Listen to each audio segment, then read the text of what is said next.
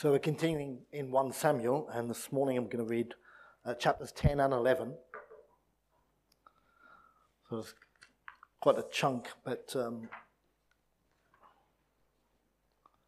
just need the whole two chapters to set the context of how I feel God wants to lead us uh, this morning. So last week we thought about uh, Saul and Samuel uh, meeting up for the first time, um, and um, and then Samuel getting ready to go uh, back home. Uh, then Samuel taking him to one side, and then this follows on basically from that, chapter 10, verse 1. Then Samuel took a flask of oil and poured it on Saul's head and kissed him, saying, Has not the Lord anointed you leader over his inheritance? When you leave me today, you will meet two men near Rachel's tomb at Zelzah on the border of Benjamin. They will say to you, The donkeys you set out to look for have been found. And now your father has stopped thinking about them and is worried about you. He is asking, What shall I do about my son? Then you will go out from there until you reach the great tree of Tabor. Three men going up to God at Bethel will meet you there. One will be carrying three young goats, another three loaves of bread, and another a skin of wine. They will greet you and offer you two loaves of bread, which you will accept from, from them. After that, you will go to Gibeah of God, where there is a Philistine outpost. As you approach the town, you will meet a procession of prophets coming down from the high place with lyres, tambourines, flutes, and harps being played before them, and they will be pro- prophesying. The Spirit of the Lord will come upon you in power, and you will prophesy with them, and you'll be changed into a different person. Once these signs are fulfilled, do whatever your hand finds to do, for God is with you. Go down ahead of me to Gilgal. I will surely come down to you to sacrifice burnt offerings and fellowship offerings, but you must wait seven days until I come to you and tell you what you are to do. As Saul turned to leave Samuel, God changed Saul's heart, and all these signs were fulfilled that day. When they arrived at Gibeah, a procession of prophets met him. The Spirit of God came upon him in power, and he joined in their prophesying. When all those who had formerly known him saw him prophesying with the prophets, they asked each other, What is this that has happened to the son of Kish? Is Saul also among the prophets? A man who lived there answered, And who is their father? So it became a saying, Is Saul also among the prophets? After Saul started, stopped prophesying, he went to the high place. Now Saul's uncle asked him and his servant, Where have you been? Looking for the donkeys, he said. But when we saw they were not to be found, we went to Samuel. Saul's uncle said, Tell me what Samuel said to you. Saul replied, He assured us that the donkeys had been found, but he did not tell his uncle what Samuel had said about the kingship. Samuel summoned the people of Israel to the Lord at Mizpah and said to them, This is what the Lord, the God of Israel, says. I brought Israel up out of Egypt, and I delivered you from the power of Egypt and all the kingdoms that oppressed you. But you have now rejected your God who saves you out of all your calamities and distresses. And you have said, No, set a king over us. So now present yourselves before the Lord by your tribes and clans. When Samuel brought all the tribes of Israel near the tribe of Ben, so, sorry, when Samuel brought all the tribes of Israel near, the tribe of Benjamin was chosen. Then he brought forward the tribe of Benjamin, clan by clan, and Matri's clan was chosen. Finally, Saul, son of Kish, was chosen. But when they looked for him, he was not to be found. So they inquired further of the Lord, Has the man come here yet? And the Lord said, Yes, he has hidden himself among the bag- baggage. They ran and brought him out, and as he stood among the people, he was a head taller than any of the others. Samuel said to all the people, Do you see the man the Lord has chosen? There is no one like him among all the people. Then the people shouted, Long live the king! Samuel explained to the, the people the regulations of the kingship. He wrote them down on a scroll and deposited them, uh, deposited it before the Lord. Then Samuel dismissed the people, each to his own, own home. Saul also went to his home in Gibeah, accompanied by valiant men, valiant men whose, whose hearts God had touched. But some troublemakers said, How can this fellow save us? They despised him and brought him no gifts. But Saul kept silent. Nahash the Ammonite went up and besieged Jabesh Gilead. And all the men of Jabesh said to him, Make a treaty with us, and we will be subject to you. But Nahash the Ammonite replied, I will make a treaty with you only on the condition that I gorge out the right eye of every one of you, and so bring disgrace on all Israel. The elders of Jabesh said to him, Give us seven days so that we can send messengers throughout Israel. If no one comes to rescue us, we will surrender to you. When the messengers came to Gibeah of Saul and reported these terms to the people, they all wept aloud. Just then, Saul was turning from the fields behind his oxen, and he asked, What is wrong with the people? Why are they weeping? Then they repeated to him what the men of Jabesh had said.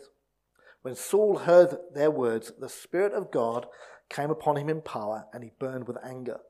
He took a pair of oxen, cut them into pieces, and sent the pieces by messengers, messengers throughout Israel, proclaiming, This is what we've done to the oxen of anyone who does not follow Saul and Samuel. Then the terror of the Lord fell on the people, and they turned out as one man. When Saul mustered them at Bezek, the men of Israel numbered 300,000, and the men of Judah 30,000. They told the messengers who had come, Say to the men of Jabesh Gilead, By this time tomorrow, when the sun is hot, you will be delivered. When the messengers went out and reported this to the men of Jabesh, they were elated. They said to the Ammonites, Tomorrow we will surrender to you, and you can do to us whatever seems good to you. The next day, Saul separated his men into three divisions during the last watch of the night. They broke into the camp of the Ammonites and slaughtered them until the heat of the day. Those who survived were scattered, so that not two of them were left together. The people then said to Samuel, Who is it that asks, Shall Saul reign over us? Bring these men to us, and we will put them to death. But Saul said, No one shall be put to death today, for this day the Lord has rescued Israel. And Samuel said to the people, Come, let us go to Gilgal, and there reaffirm the kingship. So all the people went to Gilgal and confirmed Saul as king in the presence of the Lord. There they sacrificed fellowship offerings before the Lord, and Saul and all the Israelites held a great celebration. So this morning, I just want to focus from that. That's a long reading. I know. Sorry about that. I just want to, we need that. Hopefully, you'll see that. Uh, we're going to focus our, our thoughts on just one thing this morning, and that is: is the advance of God's kingdom of utmost importance to us as believers? One of the last things that Jesus said to his disciples, his church, was this: "All authority in heaven and on earth has been given to, to me. Therefore, go and make disciples of all nations." Baptizing them in the name of the Father, and of the Son, and of the Holy Spirit, and teaching them to obey everything I have commanded you, and surely I am with you always to the very end of the age. But is that really at the forefront of our thinking as Christians? How many Christians today are just muddling through, just trying to, to keep a grip on everything? Um, and that, that means that the advance of God's kingdom is not really on the forefront of their minds, even the back of their minds, or anywhere in their minds at all. Maybe when we're focusing our minds on looking for a leader, we just want one who will do all of it on our behalf. The, the leader or leaders will be the ones who go and make disciples. They'll be the ones who do that, and we'll do whatever. After all, you know, that's what leaders are meant to do, aren't they? That's what kings are meant to do. The problem is, is that leaders can't do it on their own. They need the support of God's people in the advance of God's kingdom. One of the major things that comes out of 1 Samuel, one of the real major things that comes out of 1 Samuel, is the weakness of those who God chose to lead the people of Israel. We've already seen it with Eli and Samuel, and they chose their own sons to follow them. We've seen that, that weakness. Um, and and that comes out, and it's an important factor when we think about looking for a leader. Because leaders, pastors, are weak people, have all the fears and problems that, that, that you have, I know. Therefore, when it comes to looking for a leader, we cannot choose one who we think, personally, we think, here's somebody who just go out and do it all for us. Make the name of Calvary great in Sunderland. And leave us out of all the difficult stuff. We don't really want a leader who gets us involved in the difficult stuff. What we need to do is to choose a leader who we are willing to follow into battle, if you like. If we want to see the advance of God's kingdom, it's a fight for the advance of God's kingdom, and we need a, somebody who's going to lead us and who we are willing to follow into that battle if need be. So today in our passage, we get a, an insight into the real Saul in these, in these chapters. Um, and we'll see that he was a fearful man. that he was a man who didn't get on with it, didn't do it all on his own. He didn't get on with things. We're going to see that. But we also get an insight into a man whom God could use and did use. And when God came upon him in power and the people got behind him, then great things did happen. And I think it's really important for us as we think about that. It's no point thinking, you know, um, we just let someone do it all. We, we want somebody who's going to do it all. We want someone who we can say, we want you to do this, and we want you to do that, and we want you to do this. But when we say we want you to do this, and we want you to do that, and we want to do that, we have no intention of doing this, that, and that with you. We just want you to do it. We've got to remember that even Jesus himself chose a team, didn't he? He had people who supported him. He didn't do all the ministry on his own. And that's really important. If we're not willing to get behind a leader, the leader that comes to this church, then we're not going to see the advance of God's kingdom. We're not going to see things happen as we want them to happen. And so it's really important that we focus our hearts on that. If God's the advance of God's kingdom is important to us, that will be important in how we make our decisions and how we act in the weeks and months to come. So this morning I've got two points for you. And the first one is the weakness of Saul. The weakness of Saul. So, the first part of Samuel 10, we see that Samuel anoints Saul and then gives him an itinerary of his journey. But just for time's sake, and just to, to concentrate on the application really here, we need to focus on one little bit. So in verse 5 it says, after, you, after that you will go to Gibeah of God, where there is a Philistine outpost. As you approach the town, you will meet a procession of prophets coming down from the high places with uh, lyre, uh, high place with lyres, tambourines, flutes, and harps being played before them, and they will be prophesying. The Spirit of the Lord will come upon you in power, and you will prophesy with them, and you'll be changed into a different person. Once these signs are fulfilled, do whatever your hand finds to do, for God is with you. But then we see what actually happened. We see that that happened. The procession of prophets came down. We see that Samuel prophesies with them. Um, and then we see all the people saying, Is Saul also among the prophets? Um, and so on. After Saul stopped prophesying, verse 13, he went to the high place. And then Saul's uncle asked him his servant, Where have you been? So here we see the weakness of Saul. Because what's really uh, interesting is that, that God, Samuel said to Saul, Your heart will be changed at Gibeah. But then we read that actually God changed his heart before he actually left Ramah, where Samuel was. And then changed him again when he got to the power of God came upon him at Gibeah, so that he did um, that he did prophesy. But it's not what happened or what Saul did; it's what he didn't do that's important here. Because we're told very clearly, and the narrator tells us this, and Samuel tells us this, that at Gibeah there is a Philistine outpost. And then he says to him, Do whatever your hand finds to do. Now we know, and the people, uh, Saul knew and Samuel knew, why God had given the people Saul. If you can't remember, we find that in verse uh, chapter 8, verse 16, where it says, uh, no, we don't. Perhaps that's chapter 9, verse 16. Sorry. Um, where it says that um, about this time tomorrow, I will send you a man from the land of Benjamin, anoint him leader of my people Israel. He will deliver my people from the hand of the Philistines. Now, when you read the, the, the text here, it's obvious, isn't it? When Saul was told by Samuel, do whatever your hand finds to do, right? That he's referring to the Philistine outpost at Gibeah.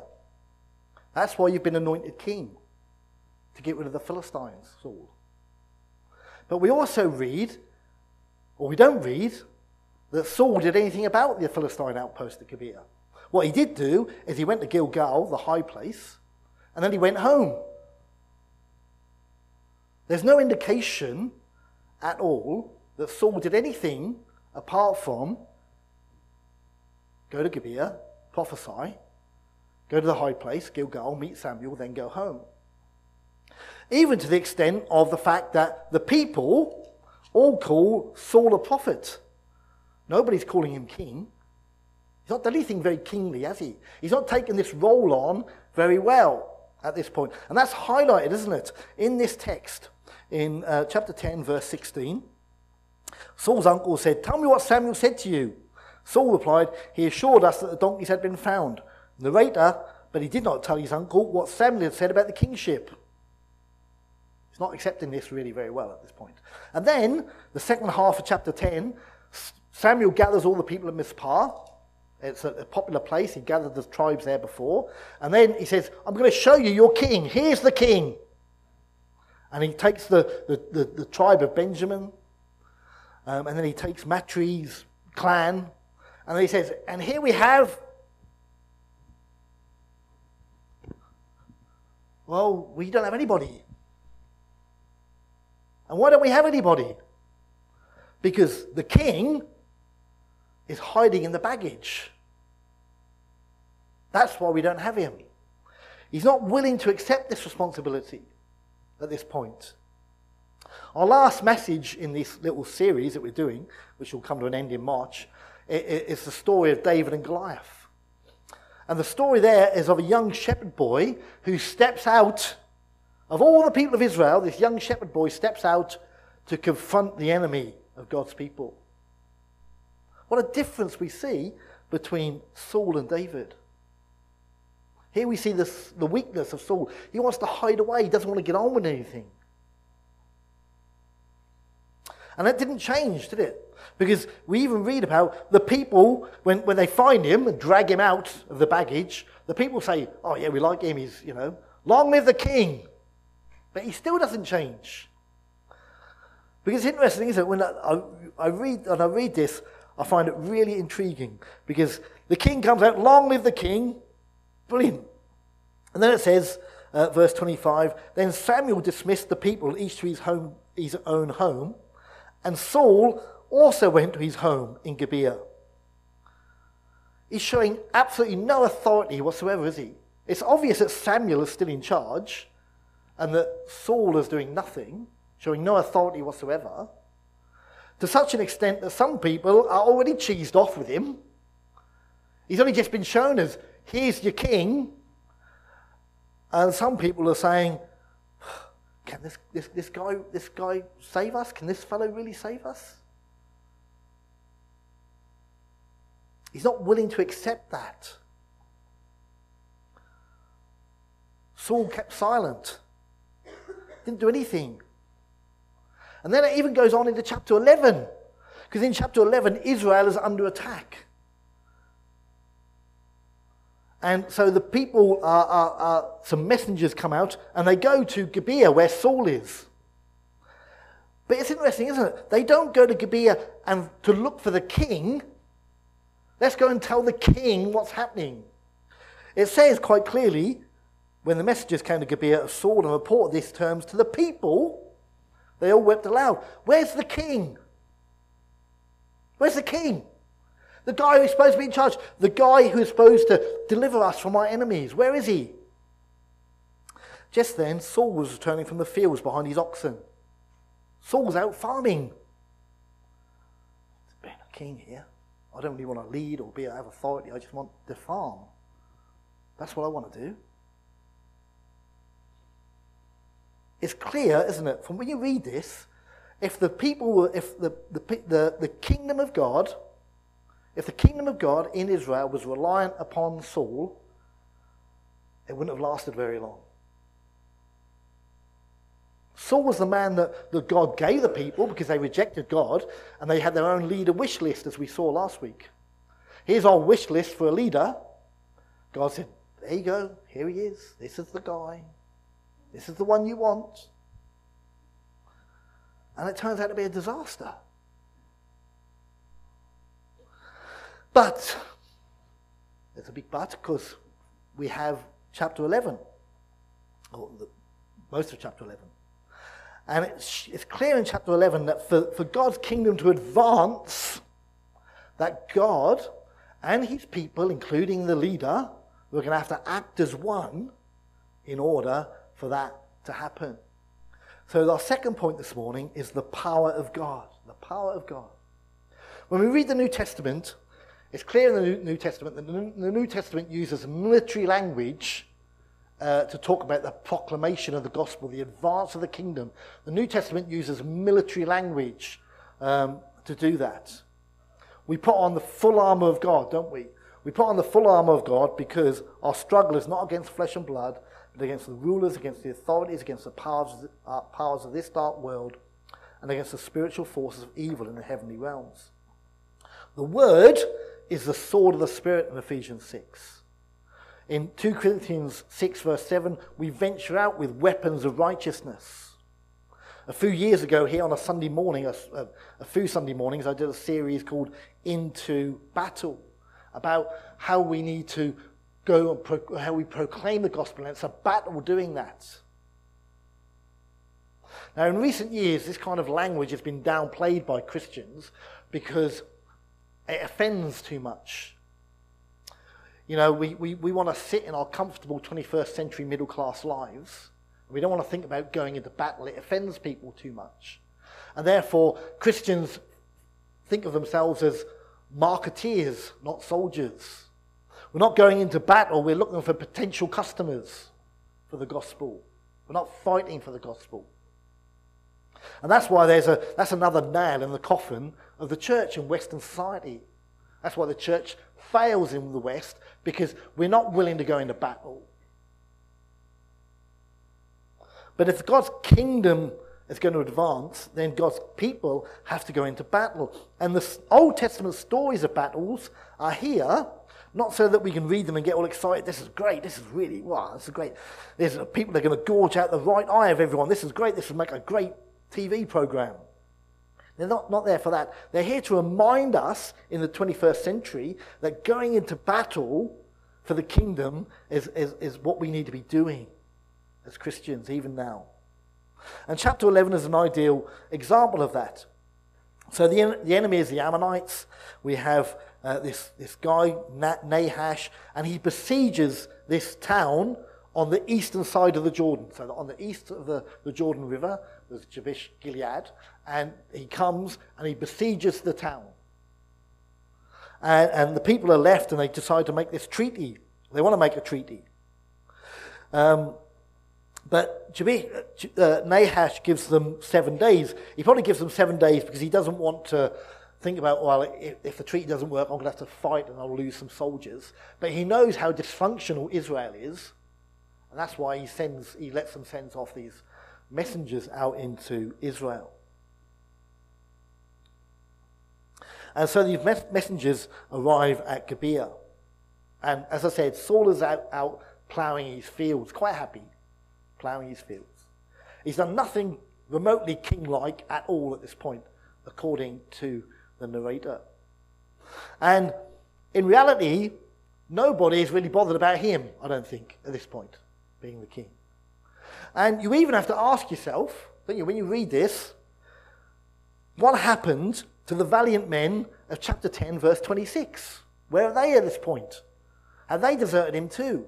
Had some time passed at this, and had these valiant men whose hearts were touched by God decided, Saul, king, really?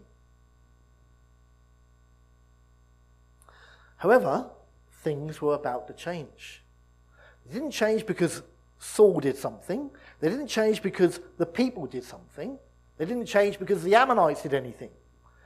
Things changed because God did something the power of God came upon Saul. And he was stirred up with righteous anger, wasn't he, about the situation that was going on. And it's a really interesting read, I, I feel. Because I, th- I, think if you read this uh, and you didn't get to verse 6 where it said, When Saul heard their words, the Spirit of God came upon him in power and he burned with anger, you wonder what would have happened if the power of God hadn't come upon him at this point. But God's power did come on him. And it stirred Saul up. And Saul got the oxen, he cut them up, and he sent this, this message out that the people needed to follow. It was a bit brutal, but maybe he felt he had to be brutal to get a reaction. And this stirred Saul up, and, and, and then it stirred the people up. Because it says, when the terror of the Lord fell on the people, they turned out as one man. I love that, that, that description. They turned out as one man. They turned out as one man to get behind their new king and to fight the battle. That's what happened. And the battle was won, wasn't it? You know, the, the, the, the people got together, 300,000 turned up from Israel, 30,000 from Judah. That's, a, that's an army and a half, isn't it? Huge. Um, and they went into battle and they won. But it was God who initiated that battle, wasn't it? Saul didn't initiate it, the people didn't initiate it. It was God who did that. And the overwhelming victory came about because of God. And this is really important for us to think about, I think, when we're thinking about choosing a leader. Because in chapter 11, verse 13, Saul says, when they ask about these troublemakers, Saul says, No one should be put to death, death today, for this day the Lord has rescued Israel. Now, you might have a different translation, which are a little bit better than the NIV. It might say, The Lord has saved Israel, or uh, He has accomplished salvation for Israel. That's a better translation. And the battle for the kingdom of God, for us now in the 21st century, is about seeking to accomplish salvation. Now, we can't do that, only God can save. But we have to be prepared to get into the fight in that battle to accomplish salvation. Yeah, we've got to take this on board. Please take this on board. Right? God did not send Saul on his own to Jabesh Gilead. Or he didn't send Saul and the valiant men to Jabesh Gilead. They'd have still won the battle. If God would have sent Saul on his own, the battle would have still been won. But he didn't do that. God sent Saul, and he stirred up the people. He put the power of God upon him, came upon Saul. He stirred up the people, and the people turned out in their tens of thousands as one man. That's what happened. And that's what we need to be thinking about as we this church moves on. Will we turn out as one man behind this leader? Are we willing to follow as one man behind this leader? Is this the person that we want to follow into battle? Are we prepared to do that?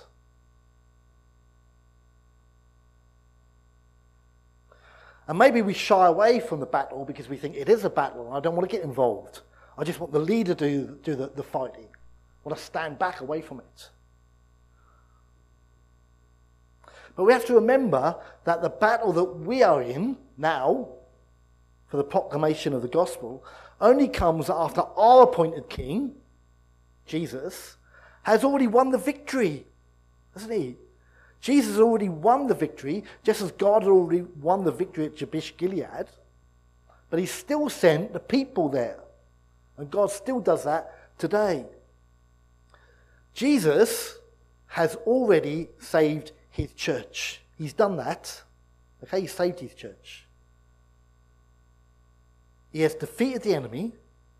Our task is to fight our way past the ignorance and the unbelief and the sin of his church, those people that he will bring into his church, who are besieged by sin and ignorance and unbelief, to fight our way past that and bring those people or help those people to understand their need of salvation so that they come into the kingdom of God. But Jesus has already won the victory. We are on the victory side. Just as these people were, even though they didn't know it. They were on the victory side. It's always going to be a victory. But we have to show that we believe that by getting behind somebody who we're willing to follow. When somebody comes in, we've got to start all over again now, as we've said. Um, but we need to think about this, and the whole reason about doing this, this, this series, was so we, that we think about it and we pray about it. Because it's important that, that the members of the church, especially, think about it and pray about it. You know, I'm, I'm still here, but not for much longer.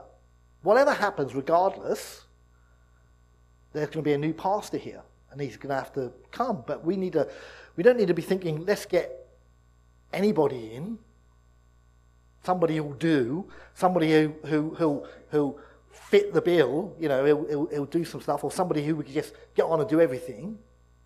We need somebody who, who comes here, who we speak to, who stands at the front here. We think, here's a man inspired by the Holy Spirit who we are willing to follow into battle, along with the other elders.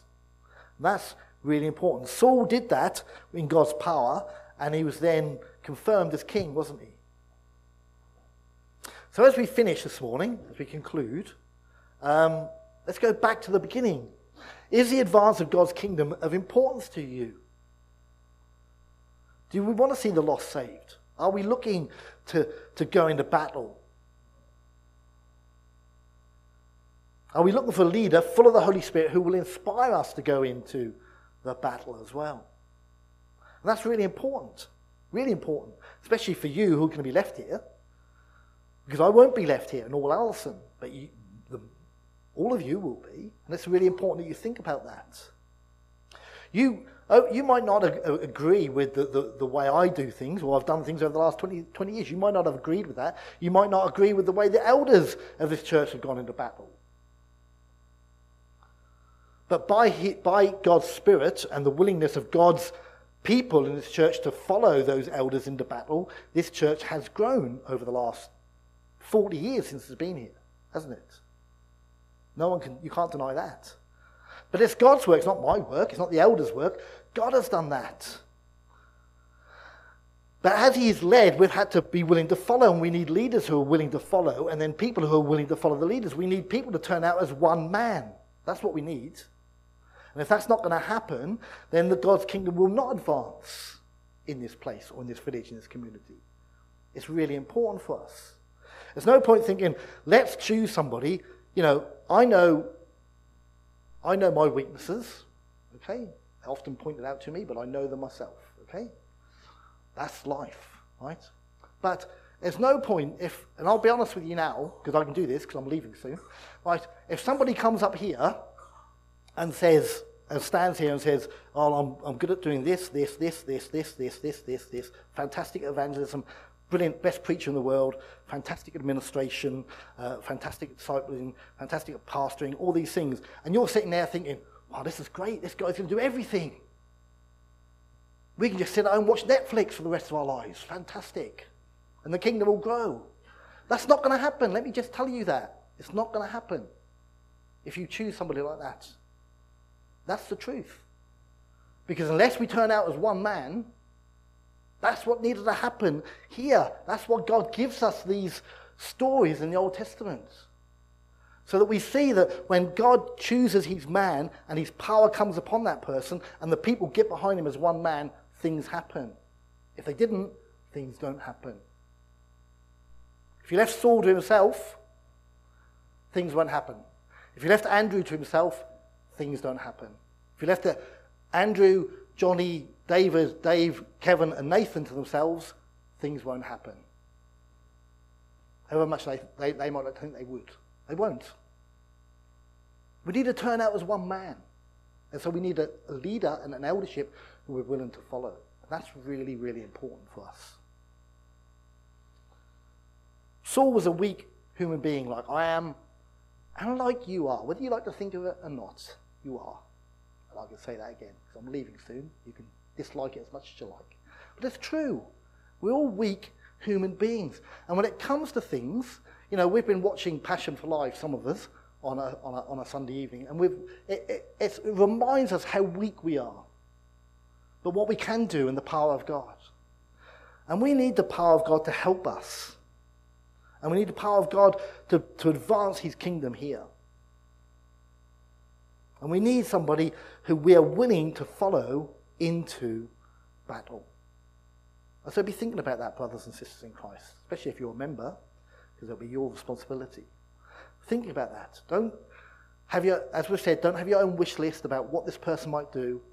Think about we need somebody full of the Holy Spirit who are willing to follow into battle as the kingdom advances here in this part of the world. I'm going to finish there and we're going to pray. Let's pray together, shall we? Heavenly Father, we come to you again this morning, Lord. We leave ourselves in your hands as your people, Lord. I pray, Lord, that by your Spirit, Lord, that you would stir up all of us to have a desire for the advance of your, your kingdom here on earth. For me, for, for the other elders, Lord, for my brothers and sisters in Christ in this building, Lord. I pray now, Lord, that you just give us that, that real desire to want to see your kingdom move forward and for people to be saved. And I pray, Lord, that as we uh, focus our hearts again on uh, looking for a leader over these next few weeks and months, Lord, that you would stir us up, Lord. You'd help us by your, your Spirit uh, to discern uh, somebody who we can follow into battle. I pray, Lord, you'd help us do that. Lord, we are your people and this is your church. Lord, but we, we just pray, Lord, that you would really lead and guide us by your Spirit. Lord, we pray, Lord, that even now, Lord, that there's somebody that you have out there, Lord, who will see the advert that goes out even tomorrow and know in their heart that they should apply for this uh, role. And I pray, Lord, that in the, the weeks to come, Lord, we might see somebody else uh, standing here, Lord, who we believe this is the person that we could follow into battle. Help us, Lord, as we seek your will in this.